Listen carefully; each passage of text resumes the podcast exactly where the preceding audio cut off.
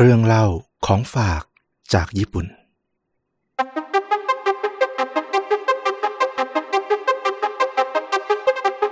สวัสดีครับ สวัสดีครับ เรื่องจริงยิ่งกว่าหนังพอดแคสต์จากช่องชวนดูดะอยู่กับต้อมครับ แล้วก็ฟลุกครับ กับหนึ่งเรื่องจริงสุดเข้มข้นจนถูกนำไปสร้างเป็นภาพยนตร์ ผมคิดถึงการพูดประโยคนี้มาอย่างยาวนานจริง ๆ นับไปนับมาจะเดือนหนึ่งแล้วนะเนี่ย ต้องบอกว่าคิดถึงมากๆนะ ไม่ได้จัดมานานมาก แล้วก็เอาจริง ๆ ก็แอบเข้าไปดูคลิปลองเพลงที่เราต้องตัดออกมาเพื่อระหว่างที่รอพวกเราพร้อมอะเนาะทั้งต้อมเองที่ก็มีอาการป่วยเข้ามาหลังจากที่ไปพักผ่อน ส่วนเราก็หลังจากที่พักผ่อนมาก็ภาระงานก็ค่อนข้างเยอะเลยทีเดียวในที่สุดก็กลับมาจนได้ แต่ต้องบอกว่าระหว่างที่กำลังจัดรายการกันอยู่นี้ ต้อมยังเป็นวัยรุ่น 2 ขีดอยู่นะครับ คือเชื้อโควิดเนี่ยยังไม่ไปไหนเลย แต่อาการดีขึ้นพอสมควรแล้วก็เลยรู้สึกว่าไม่ได้แล้วล่ะ ต้องมาพบคุณผู้ฟังเล็กน้อย แต่หน้าที่ในการถ่ายทอดเรื่องราวในวันนี้ ก็คงต้องโยนไปให้คุณฟลุกซะก่อนเนาะอืมเรื่องราววันนี้ที่ฟลุกอยากจะเล่าเนี่ยประมาณไหนเอ่ยตามที่ได้พูดก่อนเข้าคลิปนี้เลยเนาะว่า เป็นเรื่องเล่าของฝากจากญี่ปุ่น ก็เป็นแรงบันดาลใจมาจากที่ผมไปท่องเที่ยวมานี่แหละ ไปพบเห็นหลาย ๆ อย่าง แล้วก็คิดว่าเรื่องราวในวันนี้เนี่ยได้หลาย ๆ รสชาติที่ท่านผู้ฟังทุกคนเนี่ยรอคอยมานับร่วมเดือนนะเออโอ้โห ต้องบอกว่าเล่าเรื่องราวจากประเทศแดนอาทิตย์อุทัยนี้ทีไร ไม่เคยผิดหวังนะสำหรับผม มันมีความหม่น มีความแปลก แล้วก็มีแง่มุมที่คาดไม่ถึงเสมอเลย มีระดับความรุนแรงที่ต้องแจ้งก่อนไหมครับ ผมให้3.5ถึง4นะ โอเค แต่ก่อนจะเริ่มผมขออนุญาตขอ เล่าเรื่องราวที่จะเกิดขึ้นในวันพรุ่งนี้นิดนึง น่าตื่นเต้นมากครับอืมโปรเจกต์พิเศษที่ชวนดูดะเคยเกริ่นไว้ว่าเดี๋ยวจะมีเดี๋ยวจะมาให้ได้รับฟังนั้น พรุ่งนี้ครับ 28 เมษายนกำลังจะออกอากาศแล้ว เป็นโปรเจกต์พิเศษระหว่างช่องของเรากับช่องวิดีโอใหญ่อย่าง Prime Video Thailand อืมก็เป็นหนึ่งในแอปพลิเคชันสตรีมมิ่งชื่อดัง ผมใช้คำว่าระดับโลกได้เลยเนาะถูกต้องเลย เป็นแอปใหญ่เป็นสตรีมมิ่งบริการเจ้าใหญ่ ผมว่าหนึ่งในสามถึงหนึ่งในห้าเนี่ย ไม่เกินเลยเลยที่จะพูดอย่างนี้อืมแล้วทางช่องของเขาแผนกในประเทศไทยเนี่ยก็เห็นคุณค่าของช่องชดูดะชวนไปแจมด้วยนะครับ แต่ว่าจะเป็นเรื่องอะไรไปเล่าสไตล์ประมาณไหน ผมบอกได้เลยว่า อัธรสเนี่ยไม่แพ้เรื่องจริงยิ่งกว่าหนังทุกตอนที่ติดตามกันมาแน่นอน อยากให้ติดตามชมกัน ติดตามรับฟังกันได้นะครับ5โมงครึ่ง 17นาฬิกา30 นาทีพรุ่งนี้ทางช่องพรามไทยแลนด์แล้วก็มีวิดีโอโปรโมท ลงทางช่องชวนดูดะด้วย ไม่อยากให้พลาดโดยเด็ดขาดนะครับอืมอันนี้ฝากไว้ด้วยนะ ด้วยความตื่นเต้นจากใจต้อมกับฟลุกเลย เรียกว่าตอนปกติลงดึกวันพฤหัสวันศุกร์มีโปรเจกต์พิเศษให้ฟังต่อกันเลยนะ โอ้โห หายกันไปร่วมเดือนกลับมานี่เราจัดใหญ่ให้ติดติดๆกันเลยนะ หวังว่าคุณผู้ฟังทุกท่านจะ support เราเหมือนเดิมนะครับ เอาละมาฟลุกลุยกันเลยดีกว่าครับ ก็ตามที่ได้เกริ่นไปเนาะว่า ผมได้ไปท่องเที่ยวที่ประเทศญี่ปุ่นมาเป็นเวลาเกือบหนึ่งสัปดาห์นะประมาณ 5 วัน 6 วันได้ ก็มีช่วงหนึ่งเหมือนกันที่ได้เดินทางมาอยู่ที่ทางโตเกียวในช่วงท้ายก่อนที่จะเดินทางกลับประมาณวันหนึ่งสองวัน ตรงที่ผมพักเนี่ยก็จะเป็นสวนสาธารณะใหญ่ของโตเกียวนะที่ชื่อว่าอูเอโนะแต่ว่าเรื่องราวในวันนี้เนี่ยไม่ได้เกี่ยวข้องกับสวนอูเอโนะแต่มันทำให้ผมไปนึกถึงสวนสาธารณะขนาดใหญ่อีกแห่งหนึ่งที่ชื่อว่าสวนอิโนะคาชิระ เป็นสวนที่อยู่ห่างจากสวนอุเอโนะห่างออกไปในย่านคิจิโจจิ พอประมาณ พื้นที่ของสวนอิโนะคาชิระเนี่ยมีขนาดถึง 270 ไร่ มันตั้งอยู่คาบ เกี่ยวระหว่างสองเมืองนะ ด้วยขนาดของมันใหญ่มาก ระหว่างเมืองมุสะชิโนะแล้วก็เมืองมิทากะ ซึ่งก็อยู่ในกรุงโตเกียวนี่แหละประเทศญี่ปุ่น ทีนี้ด้วยความที่มันเป็นที่พักผ่อนหย่อนใจที่มีการสัญจรผ่านของชาวเมือง มาร่วมเกือบร้อยปีแล้วเนี่ยมันก็ทำให้สวนแห่งเนี้ยเป็นสวนสาธารณะที่ค่อนข้างพิเศษพอสมควร ในส่วนเนี้ยจะมีสระน้ำขนาดใหญ่ถึง 3 แห่ง ซึ่งก็มีเรื่องเล่ามีความผูกพันกับพื้นที่มีตำนานของมัน ชาวบ้านต่างให้ความเคารพในสวนสาธารณะแห่งนี้ ในเดือนมีนาคมจนถึงเดือนเมษายน ก็แน่นอนว่าเป็นช่วงของฤดูใบไม้ผลิดอกซากุระที่อยู่ในสวนเนี่ยก็จะบานพรั่งไปทั้งสวนอิโนคาชิระเลยทีเดียว ต้องบอกว่าภาพของซากุระที่ตัดกับผิวน้ำที่เงียบสงบของสระน้ำในสวนนี้ แล้วก็ท้องฟ้าสีน้ำเงินเนี่ย รวมถึงกิจกรรมของชาวเมืองที่มา ปั่นเรือหงแล่นไปตามสระเนี่ยต้องบอกเป็นภาพที่สวยงามมาก จนทำให้สวนแห่งนี้ถูกยกให้เป็นหนึ่งในสถานที่ที่รับชมซากุระที่สำคัญของประเทศญี่ปุ่น ติดหนึ่งในร้อยแห่งที่เขาคัดเลือกมาแล้ว ดังนั้นส่วนแห่งนี้ถ้าสำหรับคนญี่ปุ่นก็นับว่ามีชื่อเสียงเหมือนกัน แล้วก็เป็นสถานที่ที่เป็นฉากหลังของหนังละครทีวี แล้วก็นิยายหลายเรื่อง ถ้าเราคุ้นชื่อมากที่สุดสำหรับผมนะก็คือ เป็นฉากหลังในนิยาย Norwegian Wood ของอาจารย์ฮารุกิมุราคามินั่นเอง แต่ต้องบอกว่าที่เล่ามาเนี่ยมันเป็นความสวยงามเป็นความน่าภาคภูมิใจของสวนอิโนคาชิระ แต่ต้องบอกว่าประวัติศาสตร์ที่ยาวนานร่วมร้อยปีเนี่ยมันเคยแปดเปื้อนอยู่ช่วงเวลาหนึ่ง วันหนึ่งในช่วงปลายของฤดูชมซากุระก่อนจะเข้าฤดูร้อนอย่างเป็นทางการ ตรงกับวันเสาร์ที่ 23 เมษายน ปี 1994 ผ่านจากวันที่เรากำลังอัด แล้วก็ท่านผู้ฟังได้ฟังกันเนี่ย เพียงไม่กี่วันเมื่อเกือบ 29 ปีที่แล้ว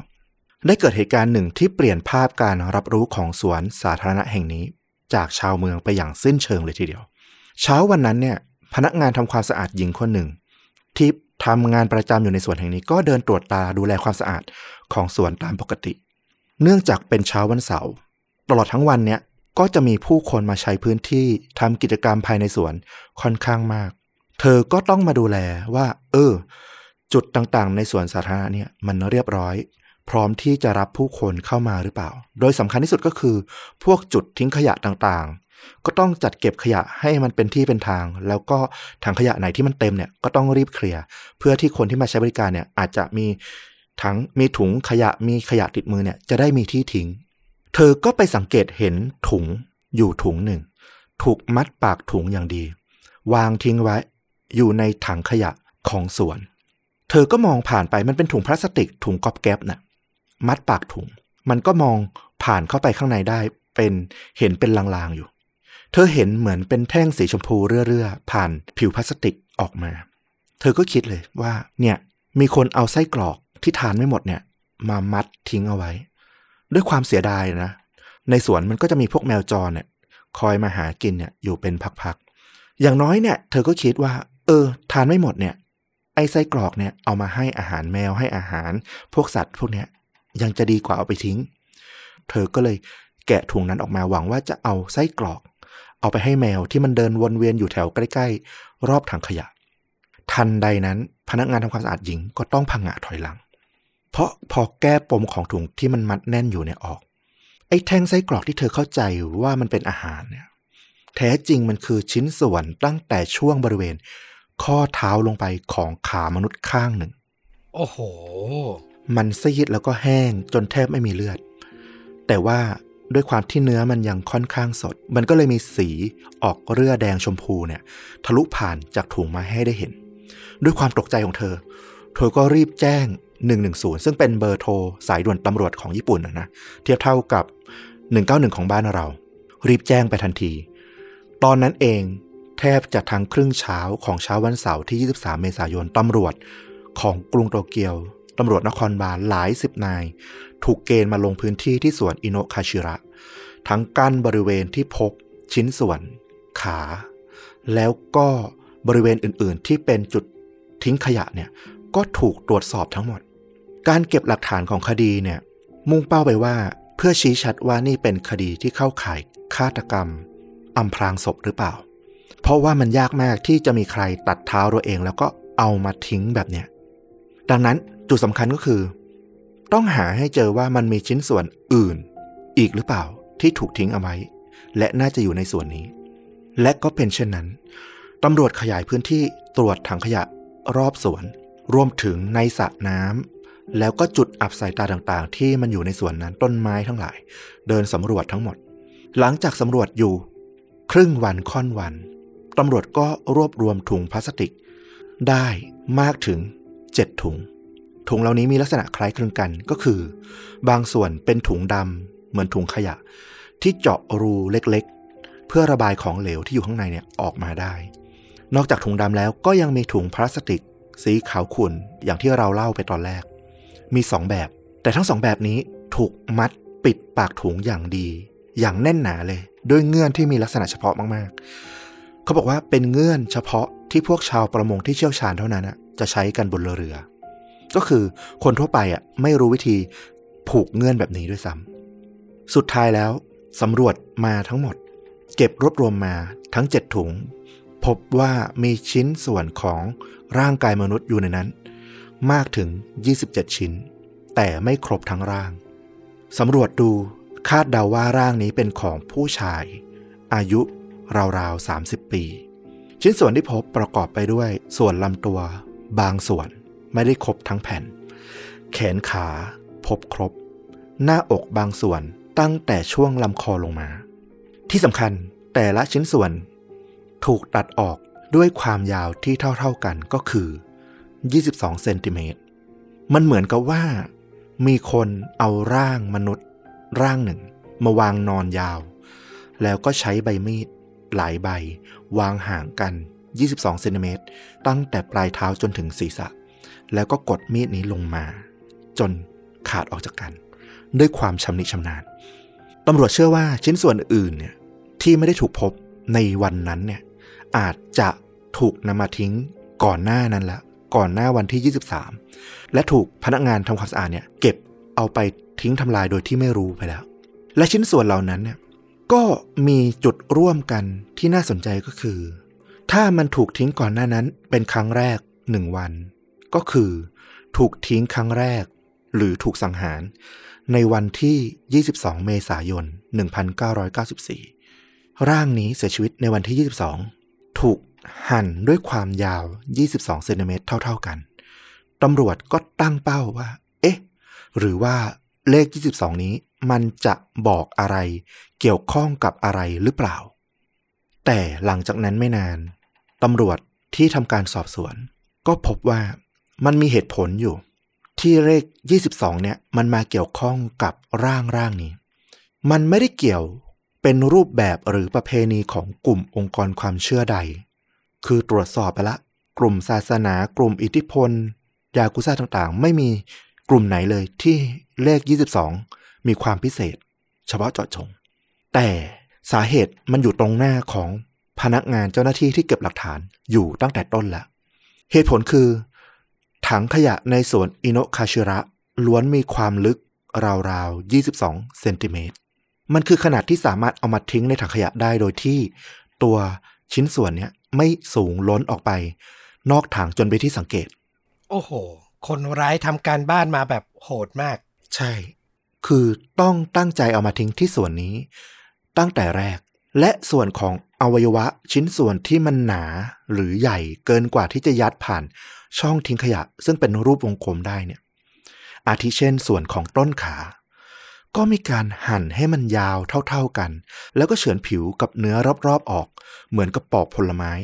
จนพอดีกับช่องสามารถยัดผ่าน ปากถังขยะทิ้งลงไปได้ เท่ากับว่าคนร้ายน่าจะไตร่ตรองวิธีการกำจัดอำพรางร่างของเหยื่อมาอย่างดี และเลือกทิ้งในสวนสาธารณะ ที่มีคนพลุกพล่านอย่างมาก โดยเฉพาะมันยังเป็นช่วงปลายของเทศกาลชมซากุระตำรวจก็คาดเดา เลยว่า บางทีคนร้ายอาจจะไม่ได้สนใจเลยด้วยซ้ำว่า ชิ้นส่วนทั้งหลายเหล่านี้เนี่ย จะถูกใครพบเห็นหรือไม่ คือถึงไม่ใครเจอก็ไม่ซีเรียสไม่ได้สนใจ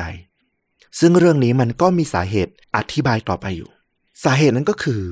คนร้ายมีความเชี่ยวชาญแล้วก็มีความโหดเหี้ยมอำมหิตในการจัดการร่าง กระทำเหมือนกับมันไม่ใช่ชิ้นส่วนของมนุษย์ที่เคยมีชีวิต การจัดการเนี้ยมันสร้างปัญหาในการระบุอัตลักษณ์ตัวตนบุคคลของผู้คอร้ายหรือเหยื่อรายนี้ไม่น้อยเลยทีเดียว คนร้ายมั่นใจมากว่าต่อให้มีใครบังเอิญมาพบชิ้นส่วนร่าง เหล่านี้ ก็ไม่มีทางที่จะสืบสาวต่อไปจนไปถึงตัวของพวกเขาอยู่ดี สาเหตุแรกตำรวจไม่สามารถหาชิ้นส่วนใดเลย ที่จะช่วยยืนยันตัวตนของผู้ตายได้ เพราะว่าชิ้นส่วนตั้งแต่คอขึ้นไป ถึงศีรษะใบหน้าทั้งหลายเนี่ย ที่พอจะมองแล้วรู้ว่าคือใครเนี่ย มันหายไป ถ้าพบใบหน้าหรือศีรษะอย่างน้อยดูรูปพรรณสันฐานได้ ดูรูปแบบของฟัน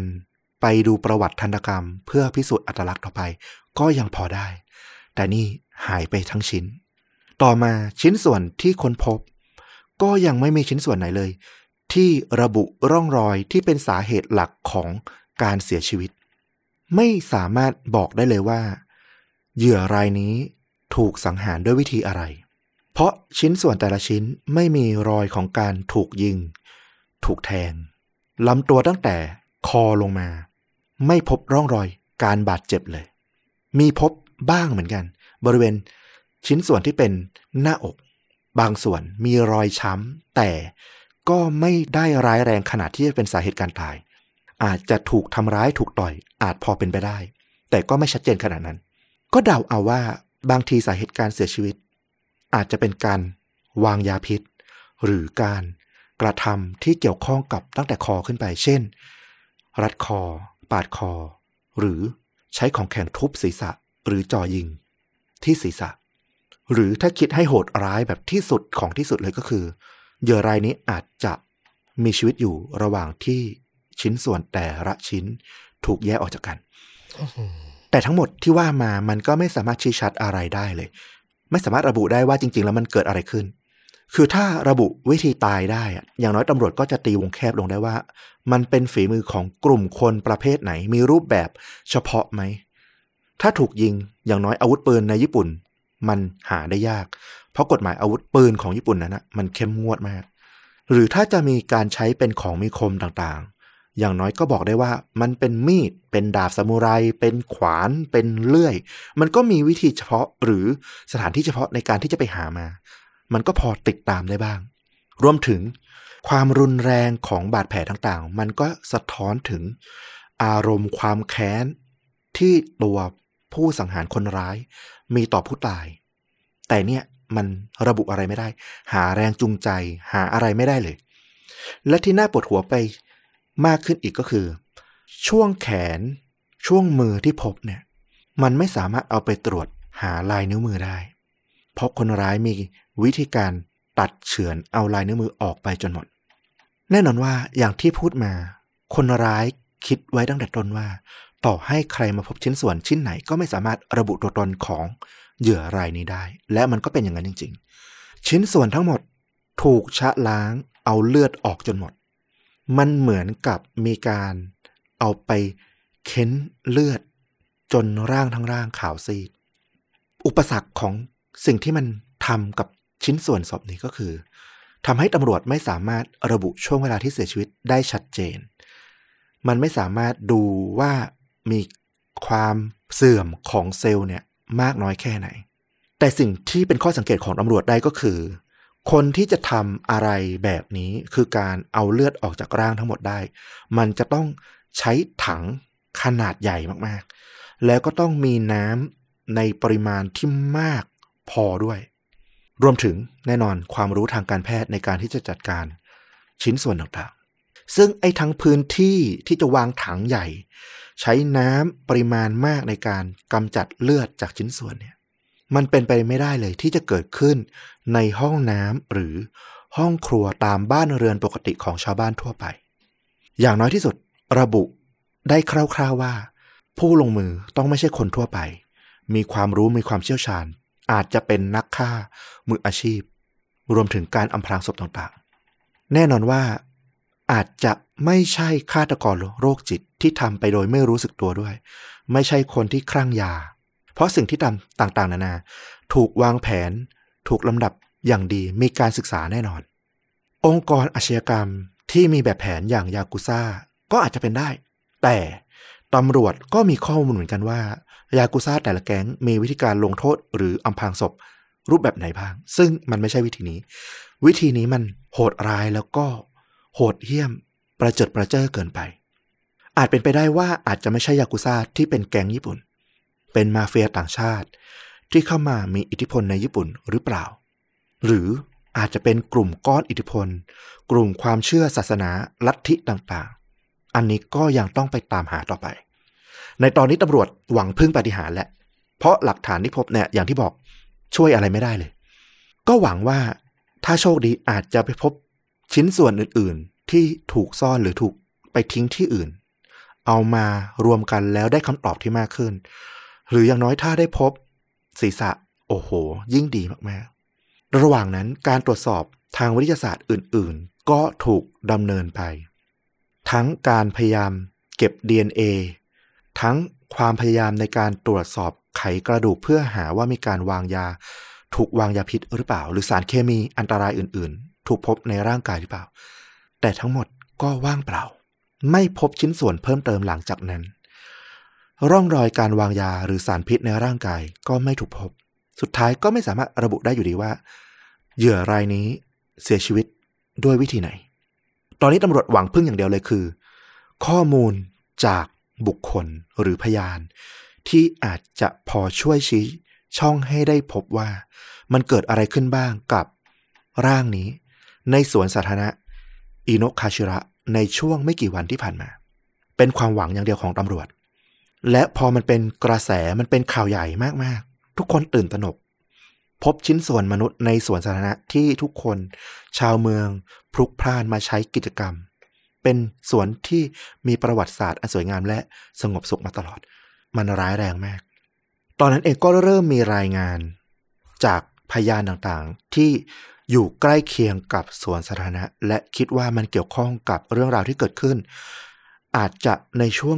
คืนวันที่ 22 ต่อเช้าวันที่ 23 หรือก่อนหน้านั้นอีกหนึ่งวันตำรวจไปพบว่ามีการแจ้งความคนหาย ก่อนหน้าที่จะพบ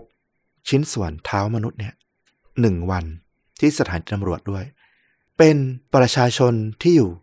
อาศัยใกล้กับสวนอิโนะคาชิระด้วยเหมือนกัน ชายคนนี้เป็นสถาปนิกหนุ่ม อายุ 35 ปีชื่อว่า คุณเซอิจิคาวามูระ ผู้มาแจ้ง เป็นภรรยาที่กำลังตั้งครรภ์อ่อนๆของเขา มาแจ้งความก่อนหน้า ที่จะมีคดีพบร่างที่สวนหนึ่งวัน ก็คือตัวภรรยายังไม่รู้ว่าเกิดอะไรขึ้นกับสามี เพียงแต่ว่าสามีไม่กลับบ้าน ก็ไปแจ้งความเอาไว้ เพื่อนผู้สูญหายที่ได้เจอคุณคาวามุระเป็นคนสุดท้าย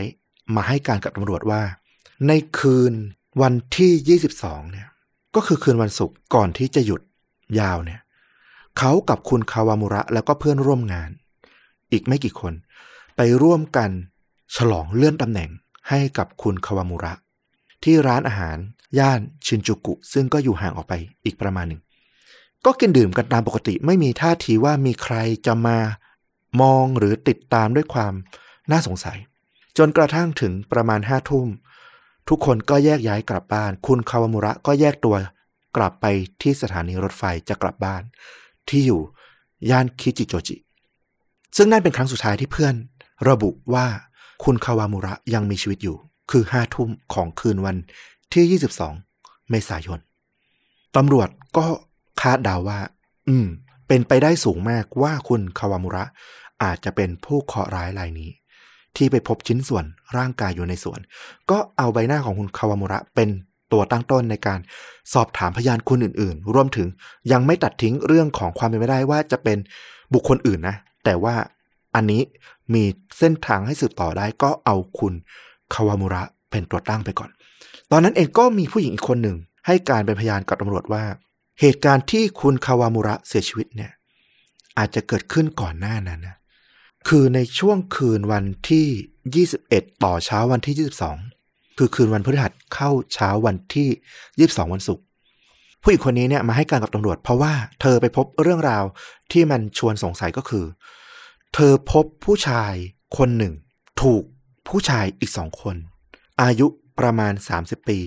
กำลังรุมทำร้ายอยู่ บริเวณใกล้ๆกับสถานที่ที่เป็นบ้านของคุณคาวามุระ แล้วก็ใกล้เคียงกับสวนอิโนคาชิระด้วย พอพยานสาวรายนี้ดูรูปพรรณสันฐานของคุณคาวามุระก็บอกเลยว่า ใช่ นี่คือคนที่เธอเห็นว่าถูกผู้ชายสองคนรุมทำร้ายอยู่ แต่ก็ไม่สามารถบอกรูปพรรณสันฐานของชายที่ทำร้ายได้ชัดเจน ก็คือมันไม่มีลักษณะที่โดดเด่นอะไร พอที่จะให้การให้ไปสืบต่อได้ตำรวจก็ตั้งไปก่อนว่า อาจจะเป็นไม่ได้เหมือนกันว่า อาจจะเป็นกลุ่มแก๊งอันธพาล แก๊งอิทธิพล หรือมันจะเป็นความแค้นส่วนตัว ก็มีพยานอีกกลุ่มหนึ่งมาให้การกับตำรวจเหมือนกัน บอกว่าพวกเขาเนี่ยอยู่ใกล้กับสวนเอโนะคาชิระ ในเช้าตรู่วันที่ 22 ราวๆ ประมาณตีสองตีสามได้ยินเสียงเหมือน รถชนกับวัตถุใหญ่ ๆ ดังสนั่น อาจเป็นไม่ได้เหมือนกันว่ามีการชนคน จนเสียชีวิต แล้วเอาร่างไปทำลายหลักฐาน ก็เป็นอีกแนวทางหนึ่งในการไปสอบสวน ก็คือตอนนี้ตำรวจได้ข้อมูลเป็นหลักในการที่จะหาคลำเส้นทางในการสืบสวนต่อไปว่า ร่างที่พบคือใครกันแน่พยานอีกรายก็ให้การที่น่าสนใจและใกล้เคียงกับพยานสาวที่บอกว่าพบชายสองคน รุมทำร้ายผู้ชายที่น่าจะเป็นคุณคาวามุระ พยานอีกคนบอกว่า ประมาณตีสี่เขาเดินออกกำลังกายอยู่ใกล้ ๆ กับสวนอิโนะคาชิระ เห็นผู้ชายอายุประมาณ 30 ปีสองคน ถือถุงพลาสติก เดินอยู่ในสวนด้วยเหมือนกัน เป็นไปได้มาก ตอนนี้ตำรวจก็เลยถือเอาว่า คุณคาวามุระคือเจ้าของร่างที่พบกระจัดกระจายอยู่ทั่วทั้งสวน แต่พอไปขยายความว่า แล้วคุณคาวามุระเป็นใครมีความสำคัญยังไง มีชนวนเหตุอะไรให้เขาต้องถูกฆ่าบ้าง ไปสืบประวัติ ไปสืบบุคคลรอบตัว ไปสืบกิจกรรมที่เขาสนใจเข้าร่วม ปรากฏว่าเขาเป็นพนักงานบริษัทธรรมดาธรรมดา ธรรมดามากๆคนหนึ่ง ไม่มีความแค้น เหตุขัดข้องกับใคร ไม่มีหนี้ไม่มีข้อพิพาทอะไรที่สำคัญเลย เป็นคนทั่วไปที่พบเห็นได้คนหนึ่ง ตอนนั้นคุณหมอที่ทำการชันสูตรพลิกศพ คือศาสตราจารย์โยชิโนบุซาโตะ จำได้ว่า รูปแบบของคดีนี้มีความคล้ายคลึงกับคดีที่เคยเกิดขึ้นที่เขตคุมาโมโตะก็เลยโทรไปสอบถามกับอาจารย์ที่โรงพยาบาลที่ทำการชันสูตรพลิกศพในคดีที่คล้ายคลึงกันเนี่ย เพื่อขอข้อมูล แล้วก็ขอคำชี้แนะด้วยว่า จะไปต่อยังไงในคดีที่มันเกิดขึ้นลักษณะเนี้ยไปต่อจากหลักฐานนิติเวชเนี่ยไม่ได้เนี่ย ก็ได้รับคำแนะนำกลับมาว่า ให้พยายามตรวจสอบรอยแผลที่เกิดจากการแยกชิ้นส่วนเนี่ยให้ดี พิจารณาร่องรอยวิธีรูปแบบของมันว่าเป็นอาวุธชนิดไหน เป็นมีดเป็นเลื่อยเป็นอะไร เพราะแต่ละอย่างมีวิธีการที่ทำให้เกิดบาดแผลต่างกัน มันเหมือนกับอาวุธแต่ละชนิดก็มีลายนิ้วมือของมัน ที่จะบอกได้ว่า อาวุธเล่มไหนชิ้นไหน เอาไปใช้ทำอะไร และอาจจะนำพาไปพบถึงว่าอาวุธชิ้นนั้น ถูกซื้อหรือนำมาจากสถานที่ใดด้วย น่าเสียดายว่าพอเทียบกับรูปแบบคดีของที่สวนเนี่ยกับที่คุมาโมโตะเนี่ย รูปแบบมันไม่ตรงกัน คุณหมอที่ทำหน้าที่ชันสูตรพลิกศพที่สวนอิโนคาชิระเนี่ย ก็จนปัญญาเหมือนกันที่จะไปต่อ ก็ได้ให้ความเห็นสุดท้ายในฐานะแพทย์ชันสูตรว่า หลักฐานค่อนข้างกระจัดกระจายไม่มีทิศทาง ไม่มีทิศทางที่สอดคล้อง ชี้ชัดให้ไปทางไหนได้ มันอาจจะเป็นการฆ่าที่ผิดตัว ผิดฝาผิดฝัง หรืออาจจะเป็นฆาตกรที่เลือกสุ่มฆ่าคนแปลกหน้า แบบตัดสินใจฆ่าใคร ก็ได้ที่บังเอิญพบ ก็เป็นได้เหมือนกัน ทางฝั่งนิติเวชจบลงเท่านี้ ขณะที่ข้อมูลทางฝั่งพยานจากบุคคลแวดล้อม ก็เริ่มเข้ามามากขึ้นตามจำนวนข่าวที่มันดังออกไป แต่แล้วฉับพลัน ในวันที่ 26 เมษายน วันเดียวกับที่ตำรวจได้รับรายงานยืนยันว่า ร่างที่พบ DNA ตรงกับสถาปนิกที่ชื่อว่าคุณคาวามุระนั้น คดีดูน่าจะคืบหน้า ปรากฏเกิดเรื่องใหญ่ขึ้นบนฟากฟ้า ประเทศญี่ปุ่น เวลาประมาณเกือบเที่ยงของวันที่ 26 เมษายน ปี 1994 ที่นาโกย่าภาพกองเพลิง ลุกท่วมแล้วก็เสียงดังสนั่น มันกลบความสนใจของคดีที่สวนอิโนคาชิระ จากประชาชนชาวญี่ปุ่น ไปจนหมดเกลี้ยงเลย วันนั้นเครื่องบิน China Airlines flight 140 เป็น Airbus A300 เดินทางจากสนามบินนานาชาติ เจียงไคเชกจากไต้หวัน เดินทางมาลงที่นาโกย่าเกิดประสบอุบัติเหตุ จากความผิดพลาดส่วนบุคคลของนักบินทำให้เครื่องล่วงลงกระแทกพื้น ผู้โดยสาร 256 คน ลูกเรืออีก 15 คน เสียชีวิตเกือบทั้งหมด รอดมาได้เพียง 7 รายเท่านั้น เป็นโศกนาฏกรรมครั้งร้ายแรงที่สุดของสายการบินไชน่าแอร์ไลน์ในขณะนั้น รวมถึงเป็นโศกนาฏกรรมทางการบินครั้งใหญ่ ติดหนึ่งในห้าของประเทศญี่ปุ่นด้วยเช่นกัน นั่นเป็นจุดจบความสนใจบนหน้าสื่อของคดี สวนอิโนคาชิระอย่างสิ้นเชิง คนโหมไปสนใจโศกนาฏกรรมของเครื่องบินตก แน่นอนว่ากระแสสังคมอาจจะเริ่มเปลี่ยนทิศทาง แต่เจ้าหน้าที่ที่ติดตามคดีของโซนอินโนคาชิระอยู่ ก็ยังต้องทำงานต่อไป พวกเขาก็มุ่งหน้ามุ่งมั่นมาก งมหาหลักฐานแล้วก็พยานต่างๆ เหมือนงมในมหาสมุทรจากวันเป็นเดือนแล้วก็หลายเดือนตามมา สุดท้าย พอความสนใจของมวลชนมันหลุดหายไป ข่าวมันไม่ออกต่อเนื่อง คนก็นึกว่าคดีนี้มันจบ มันปิดหรือมันสิ้นสุดมีข้อสรุปอะไรบางอย่างไปแล้ว ไม่ได้ติดตาม คนที่จะมาให้ข้อมูลเป็นพยานบุคคล มันก็เลยไม่มี ในตอนนั้นแนวทางสืบสวนหนึ่งที่ตำรวจยกขึ้นมา และคิดว่ามันน่าสนใจมากขึ้นก็คือ ถ้าผู้ตายเป็นคนธรรมดาที่ไม่มีชนวนเหตุความแค้น จากอาชีพจาก ชีวิตครอบครัวจากชีวิตส่วนตัวแล้ว หรือคนรอบข้างเพื่อนต่างๆแล้ว บางครั้งมันอาจจะมีเส้นได้ความสัมพันธ์บางอย่างที่เรามองไม่เห็น นั่นก็คือในญี่ปุ่น คดีแบบนี้มักจะเกิดขึ้นกับสมาชิกของกลุ่มลัทธิความเชื่อประหลาด ก็ต้องไปดูว่าคุณคาวามุระเนี่ยเขาไปเกี่ยวข้องกับอะไรพวกนี้หรือเปล่า ประจวบเหมาะ หลังจากเหตุการณ์ที่สวนอิโนคาชิระห่างไปเพียง2เดือน ในช่วงดึกของวันที่ 27 มิถุนายน ปี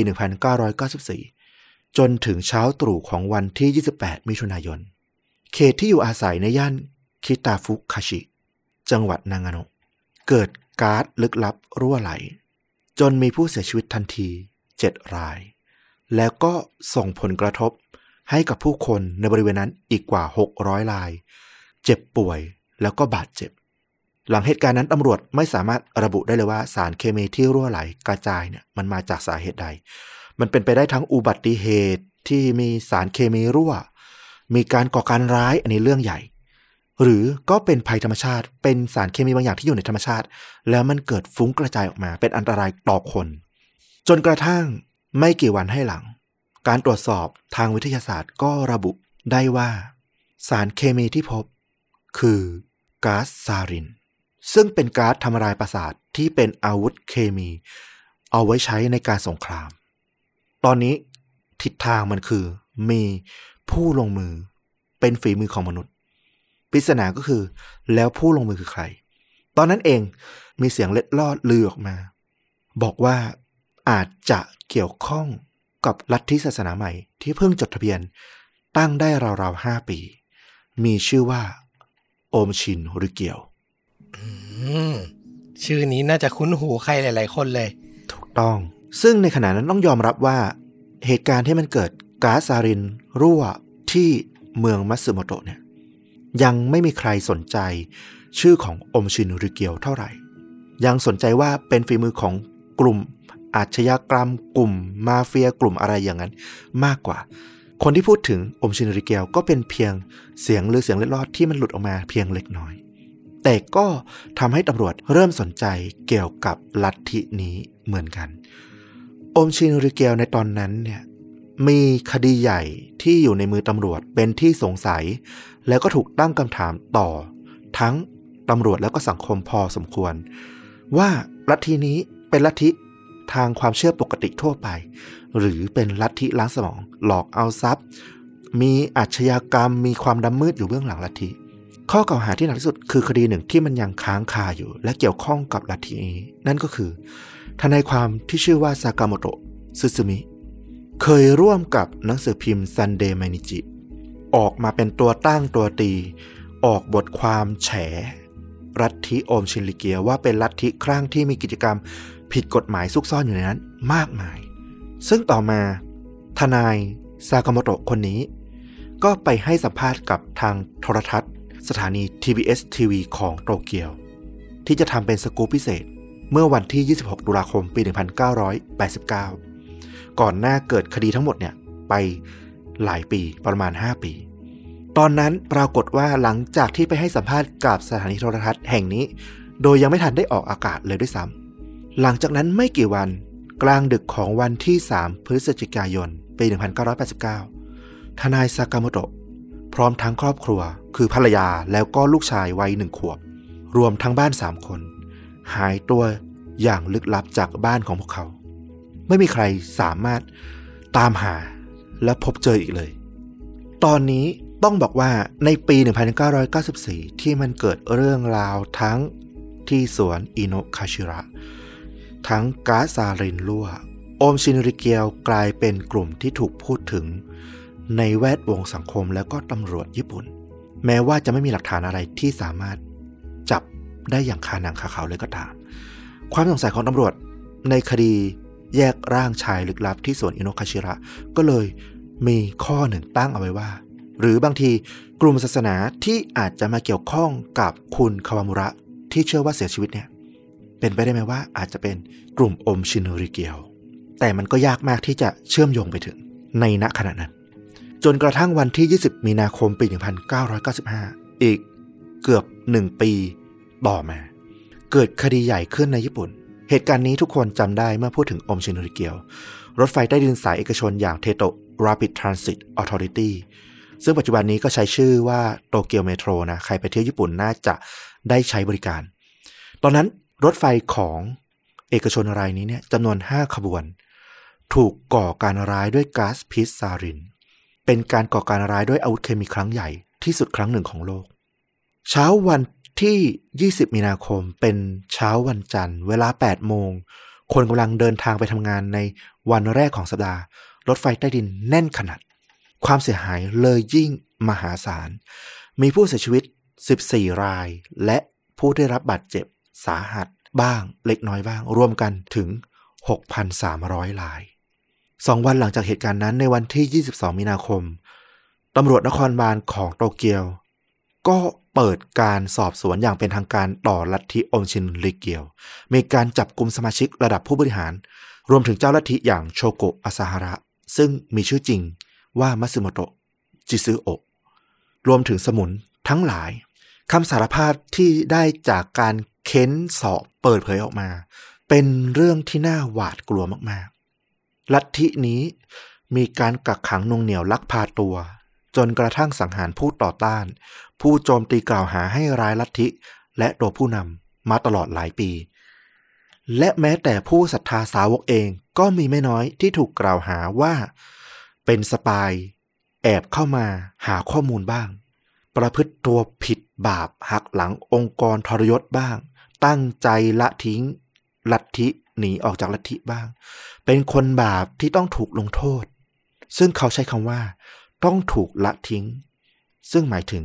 กระทำให้ตาย คดีใหญ่ที่สุดของอมชินริเกียวสามคดีถูกเปิดเผยออกมา คดีแรกคือคดีทนายสกามโรที่หายตัวไปทั้งครอบครัว ในปี 1989 คดีก๊าซซารินรั่วไหลที่เมืองมัตสึโมโตะที่มีผู้เสียชีวิตถึง 7 ราย และคดีสุดท้ายคือคดีก่อการร้ายด้วยซาริน ที่สถานีรถไฟใต้ดินโตเกียว ที่มีผู้เสียชีวิตถึง 14 ราย และบาดเจ็บอีกกว่าครึ่งหมื่นคำให้การของเหล่าสมุนยังโยงไปถึงการหายตัวของบุคคลอีกหลายคน ที่เป็นทั้งผู้ต่อต้านและสมาชิก หลายคนยังเล็ดลอดหลุดจากการจับกลุ่มของตำรวจได้ หลังจากวันที่ 22 นั้น กลุ่มสมุนเหล่านี้ยังมีความพยายามในการที่จะก่อเหตุใหญ่ เพื่อให้คำทำนาย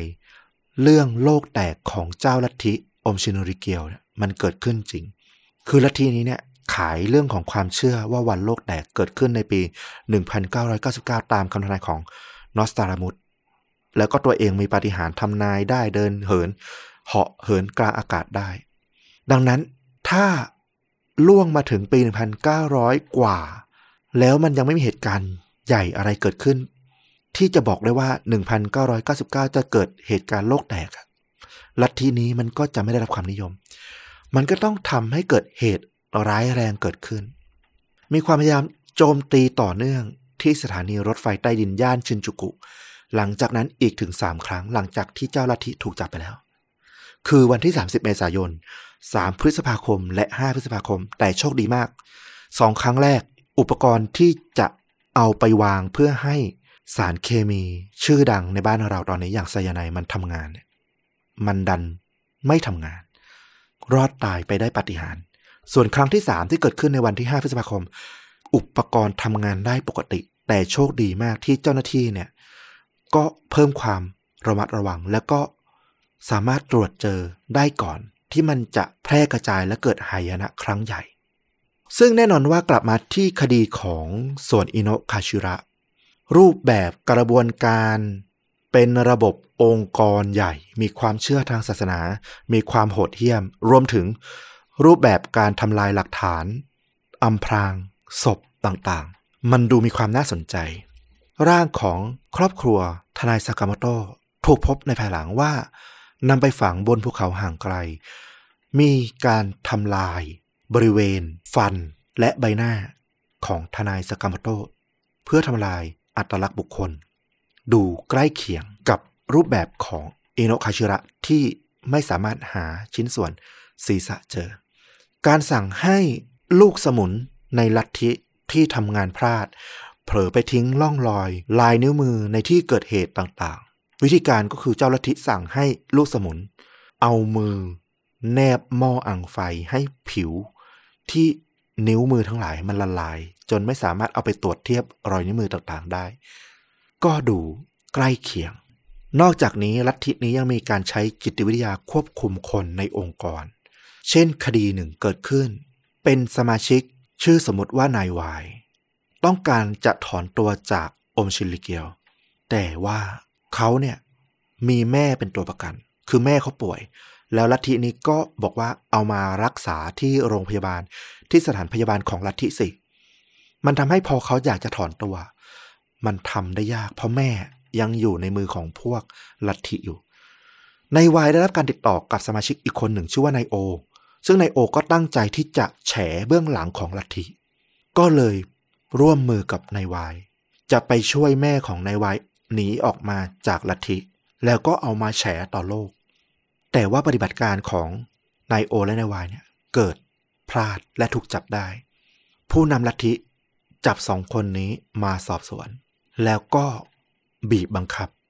ให้นายวาย ลงมือฆ่านายโอ ซึ่งเป็นผู้ทรยศ แล้วบอกว่า หากทำเช่นนั้น ก็จะถือว่านาย วายเนี่ยได้ชำระล้างบาปของตัวเองไป ให้อยู่ในลัทธิต่อได้ แต่ถ้าไม่ทำไม่ฆ่านายโอที่มาร่วมมือกันเนี่ย เขาและแม่ก็จะต้องถูกละทิ้งจากลัทธิด้วยเช่นกันนายวายก็ถูกกดดันและทำอะไรไม่ได้ สุดท้ายก็ต้องยอม ผลก็คือนายวายถูกปล่อยตัวกลับบ้าน แต่เขาก็ไม่กล้าที่จะไปแจ้งความกับตำรวจหรือไปบอกใครเลย เพราะเขาเองก็มีส่วนร่วมในการฆาตกรรมไปแล้ว เรียกได้ว่าลัทธินี้ มีความเหี้ยม และความฉลาด มีการจัดการเป็นรูปแบบ มันดูน่าสนใจมากว่า ความเนี้ยบ ความโหดเหี้ยม มันเป็นไปได้สูงเลยว่า มันอาจจะเป็นคดีที่เกี่ยวเนื่อง เกี่ยวเนื่องไปถึงส่วนอิโนะคาชิระ แต่ไปเค้นไปสอบพยายามหาความเชื่อมโยงยังไงกับพวกผู้บริหารเจ้าลัทธิ หรือแม้สมุนที่ลงมือทำอาชญากรรมหลาย ๆ ครั้งเนี่ยปรากฏว่าไปเค้นไปหาความเชื่อมโยงยังไงสุดท้าย ก็ไม่เจอ ไม่พบว่าคุณคาวามุระไปเกี่ยวข้องกับโอมชินริเกียวยังไง สุดท้ายก็ต้องสิ้นสุดการสอบสวนในแนวทางนี้ไปเพียงเท่านี้ แม้จะมีพยานออกมาในภายหลังในปี 1999 มีพยานคนหนึ่งระบุผ่านทางสื่อรายหนึ่งว่า เคยพบเห็นคุณคาวามุระไปร่วมกิจกรรมทางศาสนากับกลุ่มลัทธิความเชื่อหนึ่งซึ่งไม่ระบุว่าคืออมชินริเกียวหรือไม่ แต่ตั้งอยู่ในกรุงโตเกียว แต่พยานอะไรนี้ก็ไม่สามารถนำมาขยายความต่อได้ ก็เป็นเพียงแค่การหาแสงของสื่อรายหนึ่งเท่านั้นหรือเปล่าก็ตอบไม่ได้ พอไม่มีความเชื่อมโยงไม่มีอะไรให้ไปสืบต่อ คดีสวนอิโนคาชิระก็เลยเป็นคดีปริศนาต่อไป แล้วก็ค่อยๆ ถูกลบเลือนจากความสนใจจากสังคมจากตำรวจ เพราะว่าไม่มีใครมาคอยตามถามตามจี้ สุดท้ายปี 2009 ตำรวจก็ยอมแพ้ ครบ 15 ปีที่เกิดเหตุที่สวนอิโนคาชิระพอดี มันทำให้คดีนี้หมดอายุความตามสภาพ โดยที่ตำรวจก็ไม่สามารถตอบคำถามอะไรให้กับสังคมและภรรยาของคุณคาวามุระ ที่ตอนนี้ลูกก็โตแล้วเนี่ย ได้เลยไม่แต่น้อย มันจบไปอย่างเป็นปริศนา อาจจะตลอดไป แต่ว่าถึงตรงนี้ท่านผู้ฟังหลายท่านอาจจะคิดว่า เอาอีกแล้ว เอาเรื่องราวที่ไม่มีคำตอบมาเล่าอีกแล้ว ให้มันค้างคากันอย่างนั้น เราขอบอกว่ามันมีเรื่องราวเรื่องหนึ่ง ที่คุณอาจจะเชื่อหรือไม่เชื่อก็ได้ แต่คิดว่ามันก็อาจจะเป็นบทสรุปที่พอจะพึงใจได้กับคดีที่สวนอิโนะคาชิระนั่นก็คือ มันมีความเคลื่อนไหวหนึ่งเกิดขึ้น ในสื่อออนไลน์แห่งหนึ่ง ชื่อว่า Daily New ออนไลน์ ไม่ใช่ Daily New บ้านเราอะนะ เป็น Daily New ที่ญี่ปุ่น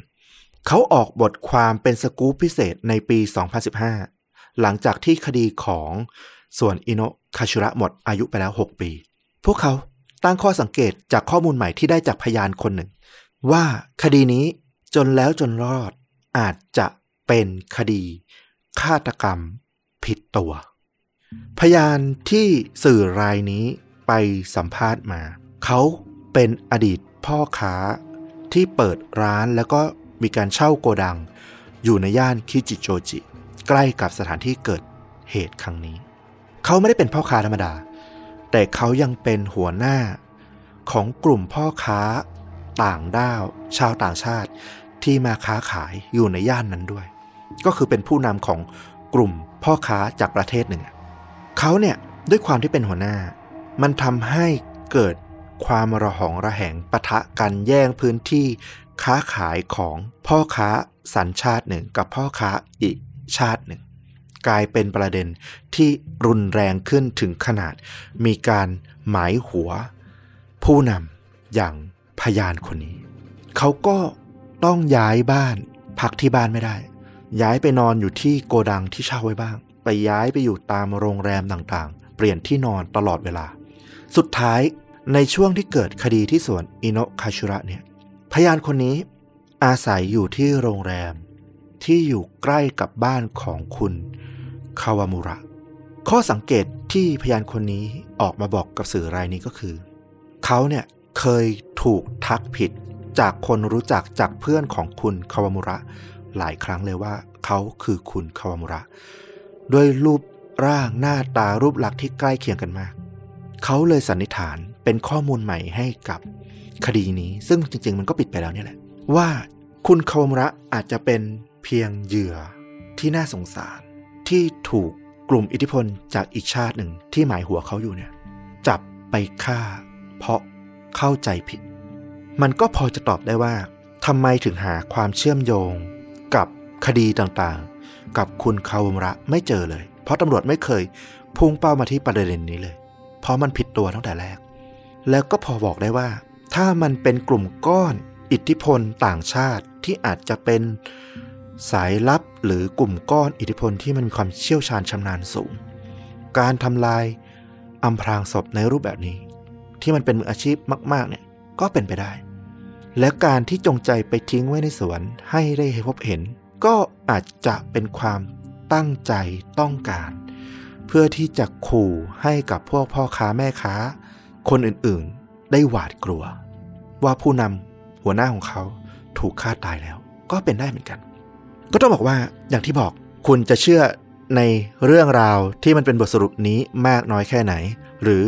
อาจจะยังปักใจเชื่อว่าสุดท้ายแล้วมันก็อาจจะเกี่ยวข้องกับอมชินริเกียวอยู่นะ หรือจริง ๆ อาจจะไปเกี่ยวข้องกับอย่างอื่น หรือไม่เกี่ยวข้องอะไรเลยก็ได้ แต่ก็เป็นเรื่องราวที่ฟลุกได้ไปเที่ยวประเทศญี่ปุ่น ได้ไปดูสวนสาธารณะไปชมซากุระ ไปเจอเรื่องของ ลัทธิความเชื่อการฆาตกรรมที่มันโหดเหี้ยมแบบญี่ปุ่น และคิดว่าเรื่องราวเรื่องนี้ครบรถในหลาย ๆ ด้าน เอามาตอบแทน ท่านผู้ฟังที่อุตส่าห์รอคอยกันถึงหนึ่งเดือนเต็ม ๆ ในวันนี้ครับน่าสนใจมากจริง ๆ แล้วก็เป็นคดีที่แม้จะจบลงแบบไม่บริบูรณ์ แต่ก็มีหลายความเชื่อหลายแนวคิด ให้ได้ไปถกให้ได้ไปหาข้อมูลเพิ่มเติมกันต่อนะครับอืมคุณก็แปลกเนอะไปเที่ยวแทนที่จะไปดูอะไรสวยๆ งามๆ นึกถึงลัทธิซะอย่างนั้น ผมแซวเล่น ผมแซวเล่น ผมเข้าใจว่าคุณพยายามทำการบ้านให้มันแบบว่าเกี่ยวเนื่องกัน ใช่นะครับแล้วก็ใกล้เคียงกับช่วงเวลาที่เราลงคลิปนี้ด้วยนะ 23 เมษายนวันที่พบร่างนะ วันนี้ 27 28 อ่า ต้องบอกว่าเป็นอะไรที่น่าสนใจกับลัทธิองค์ชินริเคียวเนี่ย ก็เป็นอีกหนึ่ง ลัทธิที่ต้องศึกษาต้องเคยผ่านตากันมาบ้างนะครับ แล้วสำหรับภาพยนตร์ล่ะ ผมต้องบอกว่าเรื่องของคดีของสวนอิโนคาชิระถึงมันจะไม่มีคำตอบ แต่มันเป็นเชื้อตั้งต้นอันดีให้กับนิยายแนวฆาตกรรมที่ญี่ปุ่นเรื่องหนึ่ง ซึ่งเป็นเรื่องที่ดังมากๆ ชื่อว่าโมโฮฮัน ของนักเขียนที่ชื่อว่าอาจารย์มิยาเบะมิยุกิ ซึ่งนิยายเรื่องนี้ตีพิมพ์ตั้งแต่ ช่วงพฤศจิกายนปี 1995 จนจบลงในเดือนตุลาคมปี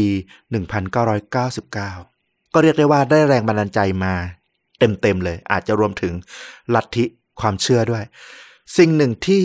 มันน่าจะเป็นเชื้อพูดถึงมาก ๆ ในนิยายเรื่องนี้ก็คือเหตุการณ์ที่มันเกิดขึ้นกับทนายซากาโมโตะ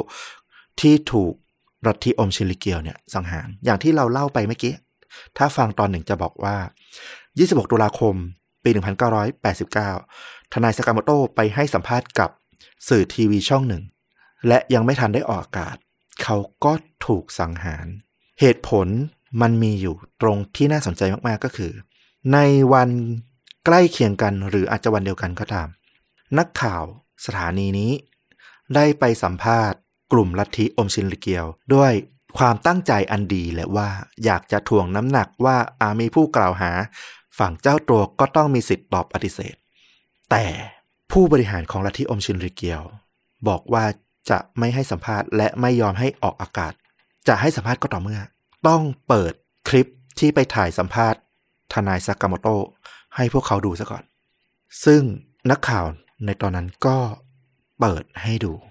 ซึ่งจริง ๆ แล้วต้องบอกว่าเป็นจุดที่พลาดมาก เพราะทำให้ลัทธิอมชินริเกียวรู้ว่า ผู้ที่มุ่งร้ายและ กำลังจะสร้างกระแสกระเพื่อมในสังคมครั้งใหญ่ต่อลัทธิเนี่ยคือใคร และทำให้ทนายสากามโตก็ต้องบอกว่าเป็นจุดหนึ่งที่ทำให้ทนายสากามโตอาจจะถูกสังหารอย่างรวดเร็วเพียงไม่กี่วัน และสถานีโทรทัศน์แห่งนี้รวมถึงนักข่าว ก็ไม่เคยเอาเรื่องนี้ไปบอกกับตำรวจ ว่าตัวเองเคยไปสัมภาษณ์ทั้งทนายแล้วก็นี่ ซึ่งอาจจะเป็นจุดตั้งต้นที่ทำให้ลัทธินี้ ไปเกี่ยวข้องกับการหายตัวของทนายสากาโมโตซึ่งถ้าเขามีจรรยาบรรณและจริยธรรมตั้งแต่ต้น ถ้าพลาดแล้วก็ไม่ว่ากัน เอาอย่างน้อย ไปแจ้งตำรวจให้สืบต่อ มันอาจจะไม่ขยายความจนมาถึงเรื่องราวของการก่อการร้ายด้วยสารเคมีในภายหลังต่อมาก็เป็นได้เหมือนกัน และนิยายเรื่องนี้ที่เกี่ยวข้องกับคดีฆาตกรรมที่พบชิ้นส่วน ร่างกายมนุษย์จนถึงวิพากษ์วิจารณ์การทำงานของตำรวจและสื่อมวลชน ก็คือเรื่องโมโหหัน ซึ่งณตอนนี้ได้รับการถ่ายทอดเป็นซีรีส์ทาง Netflix ที่ชื่อว่า The Copycat Killer เป็นหนังสัญชาติไต้หวันที่ได้รับแรงบันดาลใจและเรียกได้ว่า โอ้โห แทบจะถอดบทมาจากนิยายเรื่องนี้เลยทีเดียว หลายคนน่าจะเคยได้ดูแล้วแหละเพราะว่ามันขึ้นอันดับหนึ่งของ Netflix อยู่ช่วงหนึ่งเลยทีเดียว แล้วเราก็ได้ไปดูมา จำนวนสิบตอนถือว่าเราว่าเป็นซีรีส์ที่น่าสนใจให้มุมมองต่อเรื่องของคำว่าเหยื่อในคดีได้อย่างหลากหลาย และน่าสนใจมากๆ ว่าเหยื่อในคดี มันไม่จำเป็นต้องเป็นผู้ที่เสียชีวิตหรือผู้บาดเจ็บ มันอาจจะรวมไปถึงญาติ รวมไปถึงตัวตำรวจผู้สืบคดีนี้เอง หรือแม้แต่สุดท้ายตัวคนร้ายที่ถูกจับ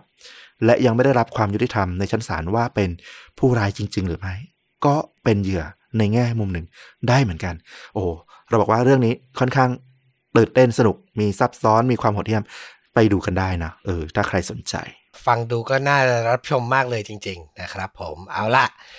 แล้วก็ครบถ้วนกันแล้วนะ กับเรื่องจริงยิ่งกว่าหนังใน episode นี้อย่าลืมอีกทีหนึ่งนะครับ ศุกร์ที่ 28 เมษายนนี้นะ โปรเจกต์พิเศษระหว่างชวนดูดะกับ Prime Thailand อืมพบกันได้ 17นาฬิกา30 นาทีกับพอดแคสต์ตอนพิเศษจะเป็นเรื่องราวเกี่ยวกับอะไร ฝากคุณผู้ฟังติดตามกันด้วยแล้วกันสำหรับวันนี้ต้อมกับฟลุกขอลาไปเพียงเท่านี้นะครับ ใครอยากจะสนับสนุน support ให้เราทำรายการไปเรื่อยๆ ก็ยังสามารถสมัครสมาชิกช่อง หรือจะกดปุ่ม Super Thanks อยู่ใกล้ๆ ปุ่มกดไลค์กด Subscribe ส่งรายได้ให้เราโดยตรงก็ทำได้เหมือนเดิม อ่าแล้วกลับมาพบต้อมกับฟุกได้ใหม่ในตอนต่อๆไป วันนี้ลาไปก่อนสวัสดีครับ สวัสดีครับ